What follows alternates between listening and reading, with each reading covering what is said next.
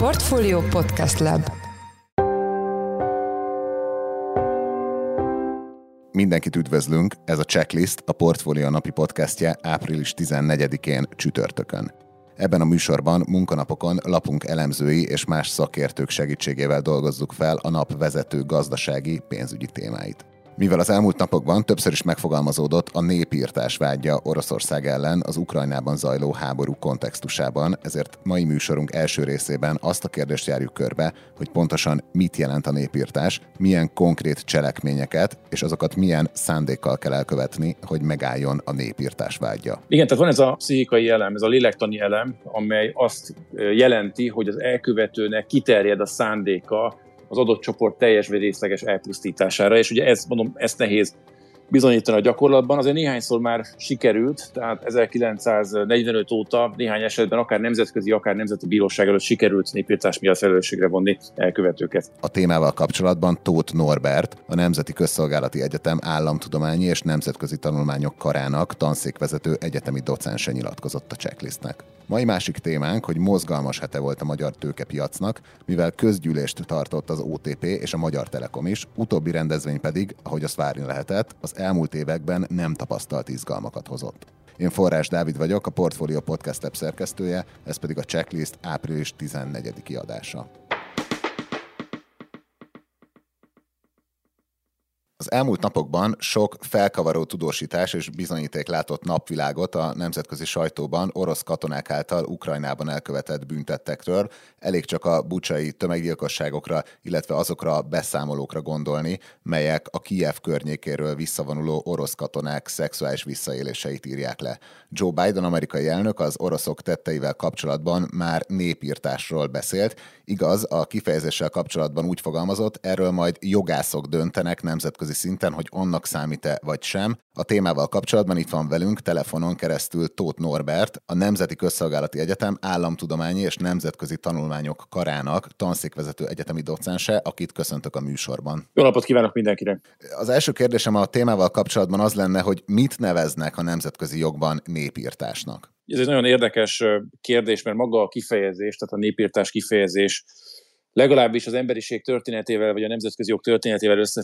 összevetve viszonylag új keletű. Tehát nem biztos, hogy mindenki tudja, de a, a szó, a genocidium, tehát hogy latinul genocidiumnak nevezzük, vagy angolul genocide, vagy genocide franciául, ugye ez a népírtásnak a fordítása.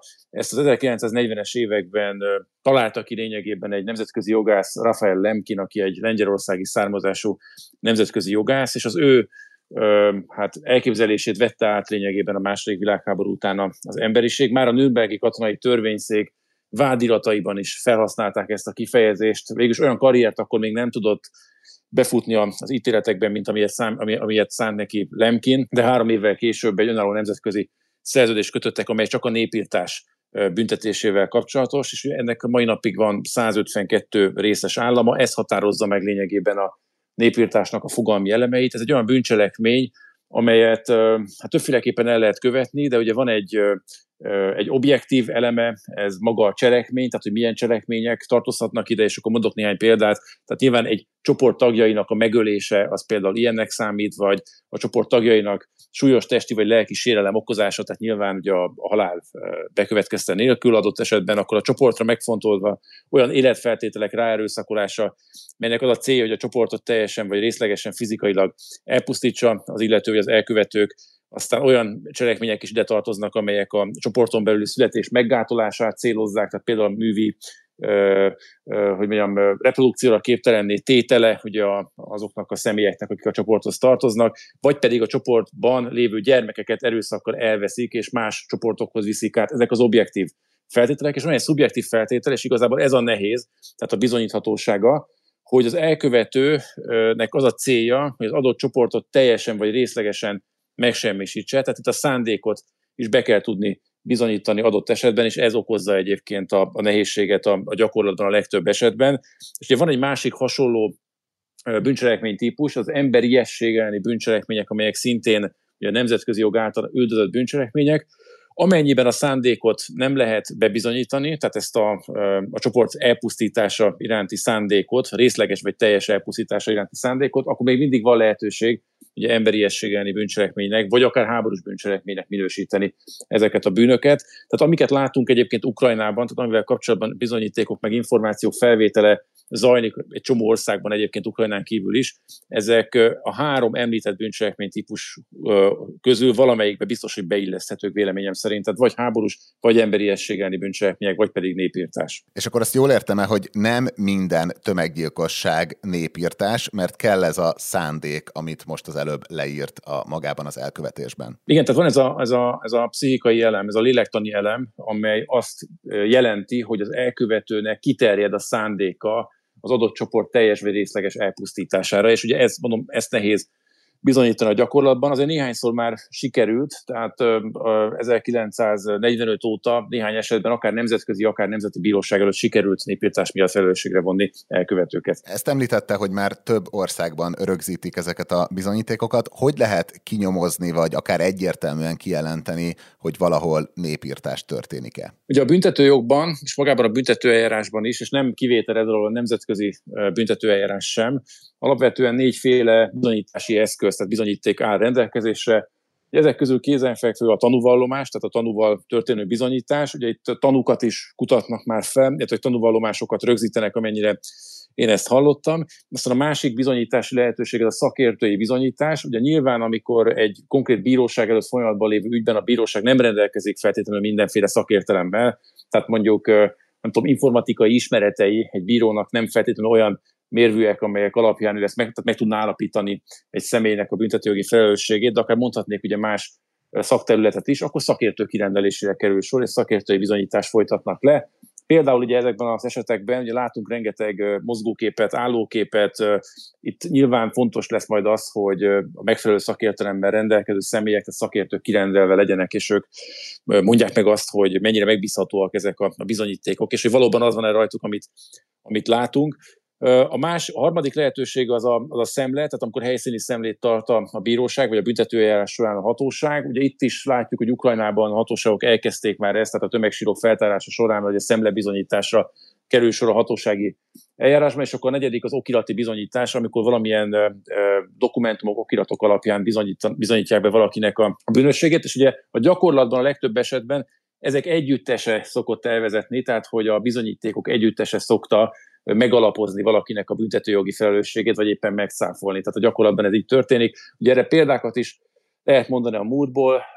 A 90-es években Ruandával kapcsolatban, vagy, vagy akár Jugoszláv, volt jugoszláv eseményekkel kapcsolatban, ott, ott például tanúvallomással sikerült nagyon sok, vagy hát több embernek a, a büntetőjogi felelősségét megállapítani, vagy előfordult az is, hogy lehallgattak beszélgetéseket más országok, és akkor ezeknek az átiratát becsatolták bizonyítékok közé, ugye ezek inkább közvetett bizonyítékok, a tanúvallomás az közvetlen, de, de mondjuk titkosszolgálati lehallgatás az inkább közvetett bizonyíték, egy picit gyengébb ilyen szempontból a büntetőeljárás során, de ezeknek a láncolata teszi lehetővé végső soron azt, hogy valakit elítéljenek, vagy sem. Említett hatóságokat és bírósági eljárást is, hogyan lehet a bűnösök ellen eljárni, vagy ki tud eljárni Ugye a, a népírtás elleni egyezmény, tehát az 1948-ban aláírt népírtás megelőzése és megbüntetéséről szóló egyezménynek 152 állam a részese jelen pillanatban a világból, 193 ENSZ tagállam van, tehát azt lehet mondani, hogy 41 állam kivételével minden ország megerősítette ezt a szerződést. Egyébként az összes európai ország, tehát az oroszok és az ukránok is, tehát az ő büntetőjogukban is bűncselekmény a népírtás. Tehát az összes európai ország büntetőjogában és az oroszokéban is, meg az ukránokéban is. Tehát nyilván egyébként, ha például Oroszországban merül fel e, ilyennel kapcsolatban valamilyen információ, akkor ott az orosz hatóságoknak is egyébként el kell járniuk. Tehát ugye hallhattunk arról, hogy az orosz hadsereg ilyen és olyan kötelékébe tartozó katonák, katonatisztek felelősségét vetik fel, vagy esetleg politikusokért, vagy akár Vladimir Putyinét is, Amennyiben ilyen információ felmerül, akkor az oroszoknak is kötelessége eljárni adott esetben, meg hát az ukránoknak is nyilván, tehát ukrán hatóságoknak is. És mivel egyre több ország állapítja meg nagyjából a 90-es évek közepe óta az úgynevezett globális joghatóságot, népírtás, emberiességeni bűncselekmények, meg háborús bűncselekmények esetén, ami azt jelenti egyébként a globális joghatóság, hogy függetlenül attól, hogy ezeket a súlyos bűncselekményeket ki és hol követte el, más országokban is el lehet indítani a büntetőeljárást, itt a magyar BTK, tehát a 2012. évi századik törvény is lehetővé teszi ezt, azt mondja, hogy ezeknél a bűncselekményeknél a nyomozás elrendelése az a legfőbb ügyésznek a, a joga. Tehát, hogyha a legfőbb ügyész úgy dönt, hogy elrendelik külföldiek, tehát nem magyar állampolgárok által elkövetett, külföldön elkövetett cselekmények esetén a büntetőeljárást, akkor ezt megteheti, és akkor magyar hatóságok, bíróságok is lefolytathatják az eljárást, csak ugye azért nehezebb ez, mert nyilván ott, ahol történtek az események, tehát Ukrajnában, ott könnyebb begyűjteni a bizonyítékokat, mint mondjuk egy másik országban, ahol főleg a tanukat, tehát az oda menekülő személyek, hogyha valamilyen információról tudomásuk van, akkor tanúként lehet őket meghallgatni,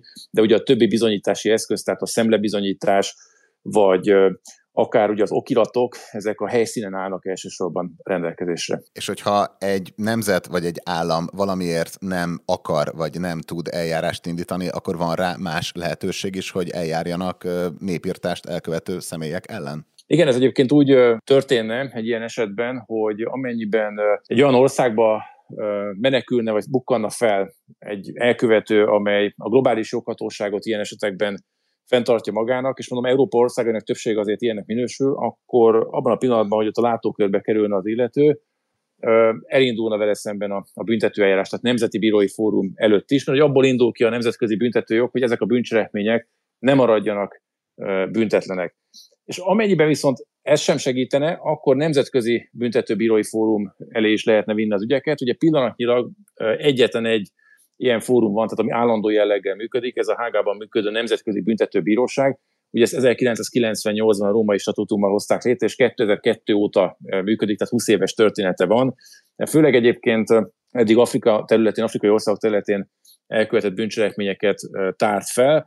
A probléma az ukránok és az oroszok kapcsán, főleg az oroszok kapcsán az, hogy Oroszország nem részese ennek a statútumnak, tehát a Nemzetközi Büntetőbíróság alapszabályát nem ismeri el.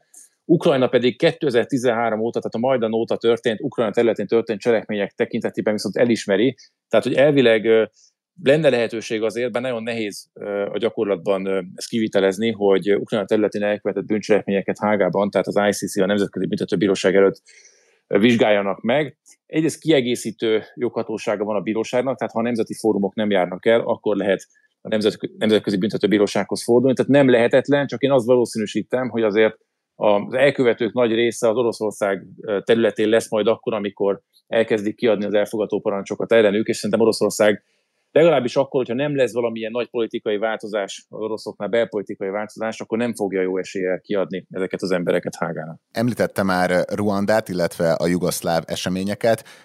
Milyen nemzetközi jogesetek vannak a közelmúltból, és, és például ezekben az esetekben milyen büntetéseket kaptak népírtást elkövető személyek? Ugye a közelmúltból, már maga a bűncselekmény az nem a közelmúltban történt, hiszen a 90-es években, de van két olyan nagyon ismert és fontos eset, amit nem olyan régen zárt le a volt Jugoszlávia törvényszék, és ugye Ruanda kapcsán is valóban volt egy ilyen törvényszék. Ezekről azt kell tudni, hogy nagyon hasonlóan jártak el és működtek, mint a Nemzetközi Büntetőbíróság, de a Büntetőbírósággal szemben ezek eseti jellegű törvényszékek. Tehát azt jelenti, hogy a volt Jugoszlávia területén elkövetett bűncselekményeket vizsgáló, egyébként szintén Hágában működő törvényszék azért eseti, mert csak a adott földrajzi térség területén elkövetett bűncselekményekkel foglalkozott, és miután ezek elfogytak, megszüntette a működését, ugye most már csak egy ilyen fennmaradó, fennmaradó mechanizmus működik Hágában. Ruanda ugyanezt, tehát miután felelősségre mondtak mindenkit, akit akartak, a ruandai törvényszék is beszüntette a működését.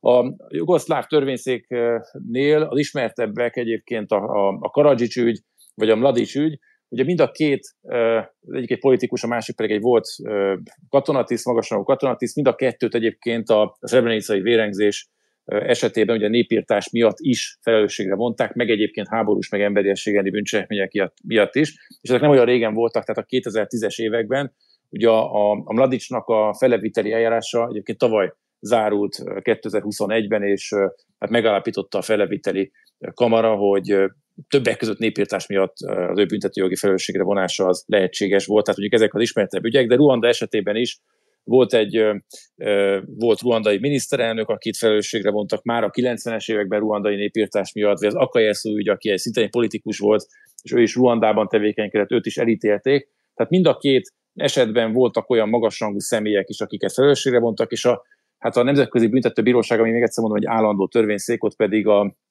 az Omar El Bashir ellen van ugye kiadva elfogadó parancs, aki Szudánnak volt az elnöke, és a Darfuri ügyek miatt, népírtás miatt is többek között körözik, és szeretnék felelősségre vonni. Tehát vannak azért magasrangú politikusok, állami vezetők is, akikkel szemben már nemzetközi bíróságok megállapították a népírtás elkövetését. És aki jellemzően milyen büntetést kapnak? Ugye ezek életfogytig terjedő szabadságvesztések. Tehát a nemzetközi büntető bíróságok esetében nincs halálbüntetés, tehát a legsúlyosabb lehetséges büntetés az a életfogytig tartó szabadságvesztés, amelyet egy idő után egyébként az ítéletben foglaltaknak megfelelően felül lehet ugyan vizsgálni, de hát azért nem kell arra számítani, hogy ezekben az ügyekben ezeket az embereket kiengedjék a, a börtönből, és ugye még Milosevic lett volna, akivel szemben a vádirat tartalmazta a népírtás vágyát is, csak ő elhunyt, tehát nem érte meg az ítélethozatalt. Köszönjük szépen! Az elmúlt percekben Tóth Norbert, a Nemzeti Közszolgálati Egyetem Államtudományi és Nemzetközi Tanulmányok Karának tanszékvezető egyetemi docense volt a vendégünk. Köszönjük szépen még egyszer, hogy rendelkezésünkre állt. Köszönöm szépen én is, minden jót kívánok!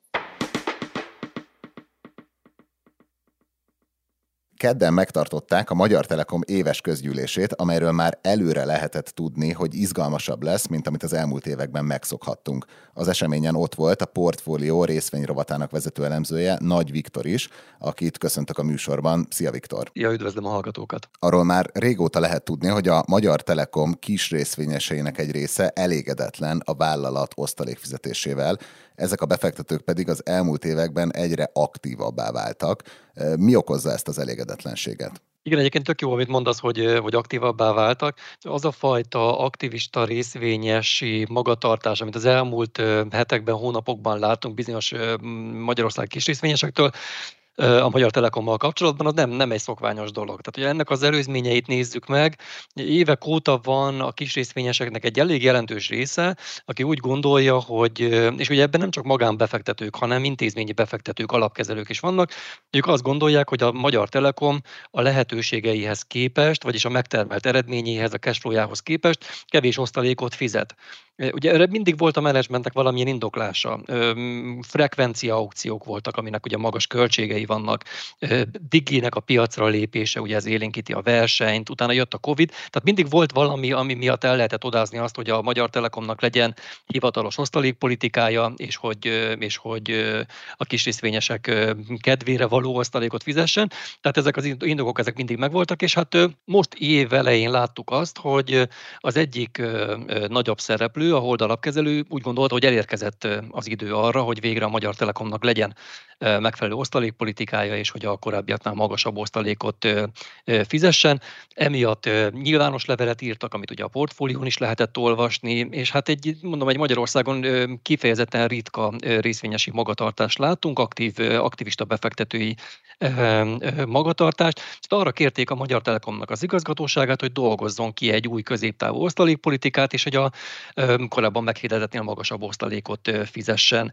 Tehát nagyjából ez volt az, ami, amivel eljutottunk, eljutottunk a mai közgyűlésig, tehát volt egy felfokozott hangulat, mi a portfólión is azt láttuk, hogy az olvasóinkat a korábbiaknál jóval jobban érdekel az, hogy mi van a Magyar Telekom, láttuk az olvasottsági számokat, és hát elérkezett a, a közgyűlés, ami hát, ami hát nem, nem volt unalmas. Amit már a felvezetőben is említettem, hogy arra előzetesen lehetett számítani, hogy a Magyar Telekom közgyűlése egyáltalán nem lesz unalmas idén. Mi történt végül az eseményen? Igen, tehát az történt, hogy ugye egy kis előzmény még egyszer, az elmúlt két évben nem tartott a közgyűlést a Magyar Telekomnál, és hát már csak emiatt is izgalmas volt, hogy végre összegyűlhetnek a részvényesek, és szavazhatnak osztalékról a saját részvény visszavásárlásról. Az elmúlt években Nagyjából ez volt a menetrend. Tehát egy annyira nem volt izgalmas, hogy mi a portfóliótól nem is vettünk részt jellemzően ezeken a rendezvényeken a helyszínen. Persze beszámoltunk róla, de mivel tudtuk, hogy a papírforma érvényesül, így, így, így gyakorlatilag nem volt túl nagy izgalom. Most viszont kifejezetten izgalmasnak ígérkezett ez a, a, ez a rendezvény a kis részvényesek javaslatai miatt, akik meg is jelentek. Jelen volt a Hold alapkezelő, az Akkord alapkezelő, a Raiffeisen alapkezelő, az Allianz alapkezelőnek a képviselője, még a Tebész is ott volt. Tehát sokan voltak, akik képviselték a, a kis részvényeseknek a, az érdekeit, és hát elejétől fogva rendkívül feszült hangulatú volt az esemény.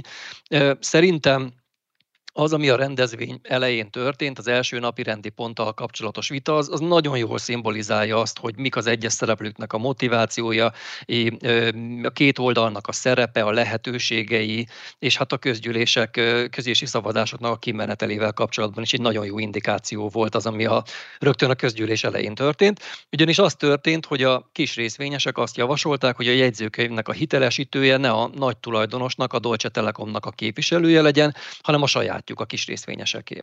És akkor erre a Gordiuszi csomó átvágásához volt még egy felszólalás Korányi Tamástól, aki azt javasolta, hogy legyen két hitelesítő, tehát hogy legyen igaz a, a nagy tulajdonosnak és a kis részvényeseknek is, és hát én azt gondolom, hogy ez, talán ez volt az egyetlen olyan pont, ahol reális esély volt arra, hogy a részvényesek és így a nagy részvényes is megszavazzon egy, egy olyan javaslatot, amit a kis részvényesek terjesztenek elő. Hát ezzel szemben egyáltalán nem ez történt, a közgyűlés nem szavazta meg a javaslatot, és a jegyzőkönyvnek a hitelesítője maradt, aki maradt, tehát a Dolce Telekomnak a képviselője. De azt gondolom, hogy itt már azért ez, ez azért nagyon sok mindent előrevetített azzal kapcsolatban, hogy, milyen, hogy miről fog szólni ez a közgyűlés. És végig ilyen fagyos maradt a hangulat? Hát sajnos igen, tehát hogy számtalan szünet tarkította az esemény, több jogértelmezési vita is kialakult a, a felek között a kis részvényesek számtalan hozzászállás szólása közül csak nagyon kevés volt az, ami célba ért, mármint olyan módon, hogy a jelenlévő menedzsment tagok is érdemben válaszoljanak a kérdésekre. Nagyon sok kérdést kapott a menedzsment, és nem csak az osztalék politikával, de a javadalmazási politikával kapcsolatban is. Itt ugye a kis részvényesek azt sérelmezték, hogy a Magyar Telekom vezetőinek a javadalmazása az nem a Magyar Telekom, hanem az anyacégnek, a Dolce Telekomnak a részvényeinek a teljesítményéhez van kötve. Tehát ebben is vita alakult ki a felek között, és hát ez a, ez a, ez a fagyos, ez a feszült hangulat, ez a légkör, ez, ez végig megmaradt az eseményen. És ez miért probléma, hogyha a tulajdonos részvényeihez kötik, gondolom részben az igazgatóság javadalmazását? Ez egy nagyon jó kérdés, itt csak a kis részvényeseknek az indokait tudom ö, megismételni. Ők ugyanis azt gondolják, hogy a menedzsment az nem annyira motivált, hogyha nem a Magyar Telekom részvények mondjuk árfolyamának a teljesítményéhez van kötve az ő javadalmazásuk, abban, hogy jól teljesítsen a vállalat. Egy, gyakorlatilag egy olyan célhoz, olyan paraméterekhez van kötve az ő javadalmazásuk, amikre nagy ráhatásuk nincsen, tehát a Dolce Telekomnak a működésére, az anyacégnek a működésére. Ez persze a helyszínen a, a menedzsmenttagok azok igyekezték cáfolni.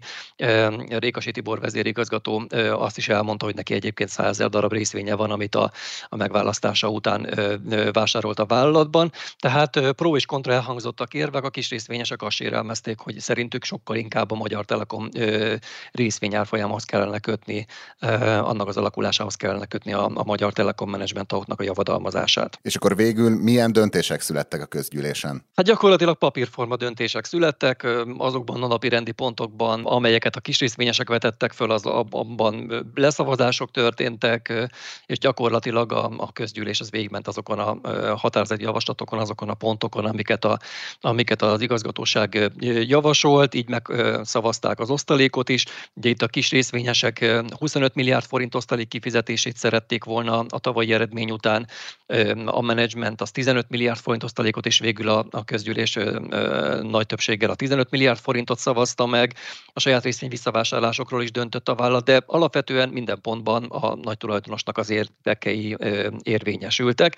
Egyébként azt érdemes hozzátenni, hogy rendkívül hosszú hosszú közgyűlésről beszélünk, úgy ültünk be, hogy, hogy nagyjából három órás lesz az esemény, tehát 11 órától mondjuk 14 óráig fog tartani, ezzel szemben 17 órakor még mindig ott ültünk, valamikor délután 5 óra után, tehát 6 óra elteltével zárult le a közgyűlés.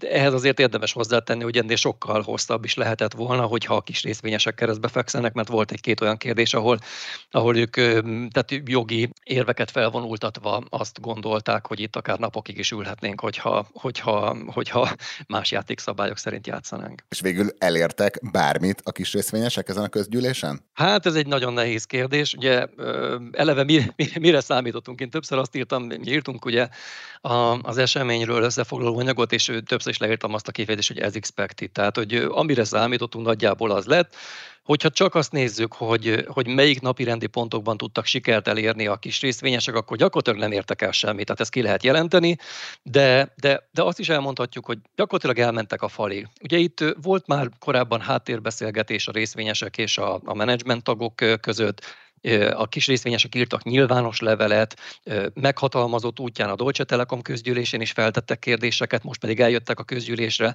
és igyekeztek rápirítani a menedzsmentre, szóval, hogy, hogy gyakorlatilag elmentek a falig, megtettek mindent, amit meg lehetett tenni, hallatták a hangjukat, a menedzsment, és most már a szélesebb közvélemény is értesült a, a kis részvényeseknek a frusztrációjáról, és hát arról nem, nem, nem, nem, nem érdemes elfelejtkezni, hogy ezen a napon, tehát amikor a közgyűlés napja volt, azért jó néhány kell kellemetlen órát szereztek a Magyar Telekom menedzsmentjének, vagy ha azt nézzük, hogy, hogy, tehát, hogy most az eredmények között talán ezeket lehetne felsorolni, de még egyszer azokban a napirendi pontokban, amiket a kis részvényesek szerettek volna megszavaztatni, abban nem, nem értek el sikert. Meg hát ugye, amit te is említetted, hogy végül is valamennyire tematizálták a, a szaksajtót is. Ez egyébként mennyire gyakori? Te emlékszel olyanra, hogy a, a kis részvényesek ilyen nyomás alá, akár nyilvános nyomás alá helyeznek egy magyar tőzsdei céget az elmúlt években? Nem, ami nekem egyébként eszembe jutott ezzel a történettel kapcsolatban, és az volt talán a, azok voltak azok a közgyűlések, amire érdemes volt járni, mert volt érdemi izgalom, az a Budapest értéktősdének a közgyűlései voltak, még amikor osztrák tulajdonosa volt a tőzsdének, hogy az nem egy tőzsdei cég volt,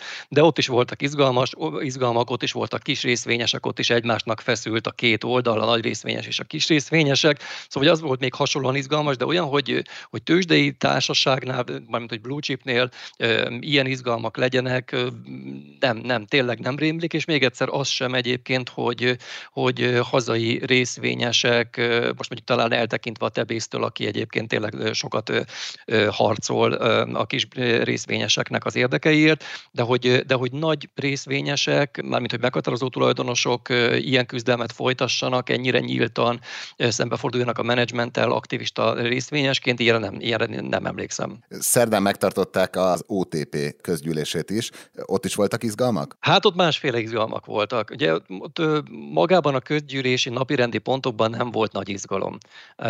A részvényesek azok döntöttek a osztalékról, itt arról beszélünk, hogy a, hogy a OTP a 2019-es és a 2020-as eredménye után részvényenként közel 426 forint osztalékot fizet ki, és a 2021-es eredmény után pedig részvényenként 3,6 forintot, tehát ott írtuk is korábban, hogy mm, nagyjából arról van szó, hogy a tavalyi eredménye után gyakorlatilag nem fizet osztalékot az OTP, mert hogy tartalékol a, a nehéz helyzet miatt az ukrajnai háború negatív hatásai miatt. Tehát ezt megszavazták a, a, a részvényesek a közgyűlésen, és döntöttek saját részvény visszavásárlásról is, tehát nem ebben volt az izgalom. Az izgalom inkább az volt, hogy a fontos, az OTP-vel kapcsolatos fontos kérdésekben mit mond Csányi Sándor. Most mondhatnám azt, hogy a menedzsment, de gyakorlatilag Csányi Sándor válaszolta meg a kritikus kérdéseket. És akkor itt négy, négy dolgot lehetne felsorolni. Az első az orosz-ukrán helyzet. Ugye itt mindenkit az érdekel, hogy mi lesz ebben a két országban az OTP-vel, marad-e mind a két országban, ha marad, akkor milyen állapotban. És hát ezzel kapcsolatban volt újdonság, ugyanis itt Csányi Sándor elmondta azt, hogy ha, ha kapnának egy jó ajánlatot, akkor megfontolnák a kivonulást, hiszen, hiszen a szankciók, amik életbe léptek Oroszországgal szemben, azok tartósan nem kedvező feltételeket jelentenek az OTP-nek. Egyelőre még nincsen szó a kivonulásról, kialakulásról. Nem szívesen dobják be a törölközőt, tehát ez, ez nagyjából így elhangzott az eseményen. Nem szeretnének érzelmi döntést hozni, mérlegelik a lehetőségeket, és hogyha van, lenne jó ajánlat, akkor azt is megfontolnák. A másik fontos kérdés, amiben Csányi Sándor nyilatkozott, az a különadókkal kapcsolatban. Azt ő OTP-nél is jól látják, hogy valamiféle költségvetési kiigazításra szükség van már idén, de jövőre is, és hát ilyenkor szinte automatikusan eszébe jut a politikusoknak a, a bankszektor, amit még jobban is meg lehetne adóztatni, és akkor itt Csányi Sándor elmondta, hogy azért arra figyeljenek oda, hogy amikor így a bankszektor profitját nézik, hogy az OTP profitjának már több mint a fele külföldi lánybankoktól származik, tehát kár lenne extra megadóztatni a bankokat azért, mert olyan fantasztikus eredményük van, ennek egy, egy jelentős része az OTP-nél már külföldről származik. A harmadik fontos téma az Üzbegisztán volt. Itt az OTP két-három hónappal elhalasztotta az Üzbég banknak a megvásárlását, hat.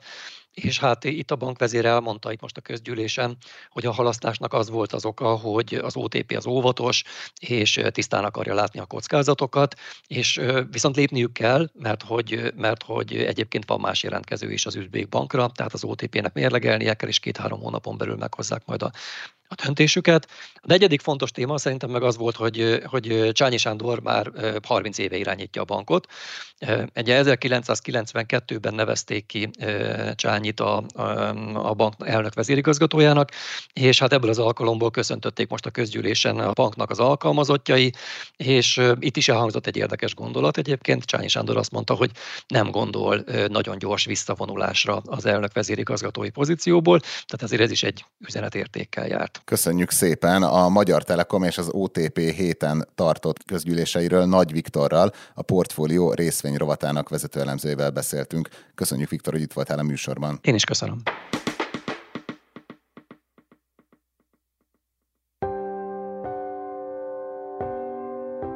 Ez volt a Checklist, a Portfolio napi podcastje április 14-én.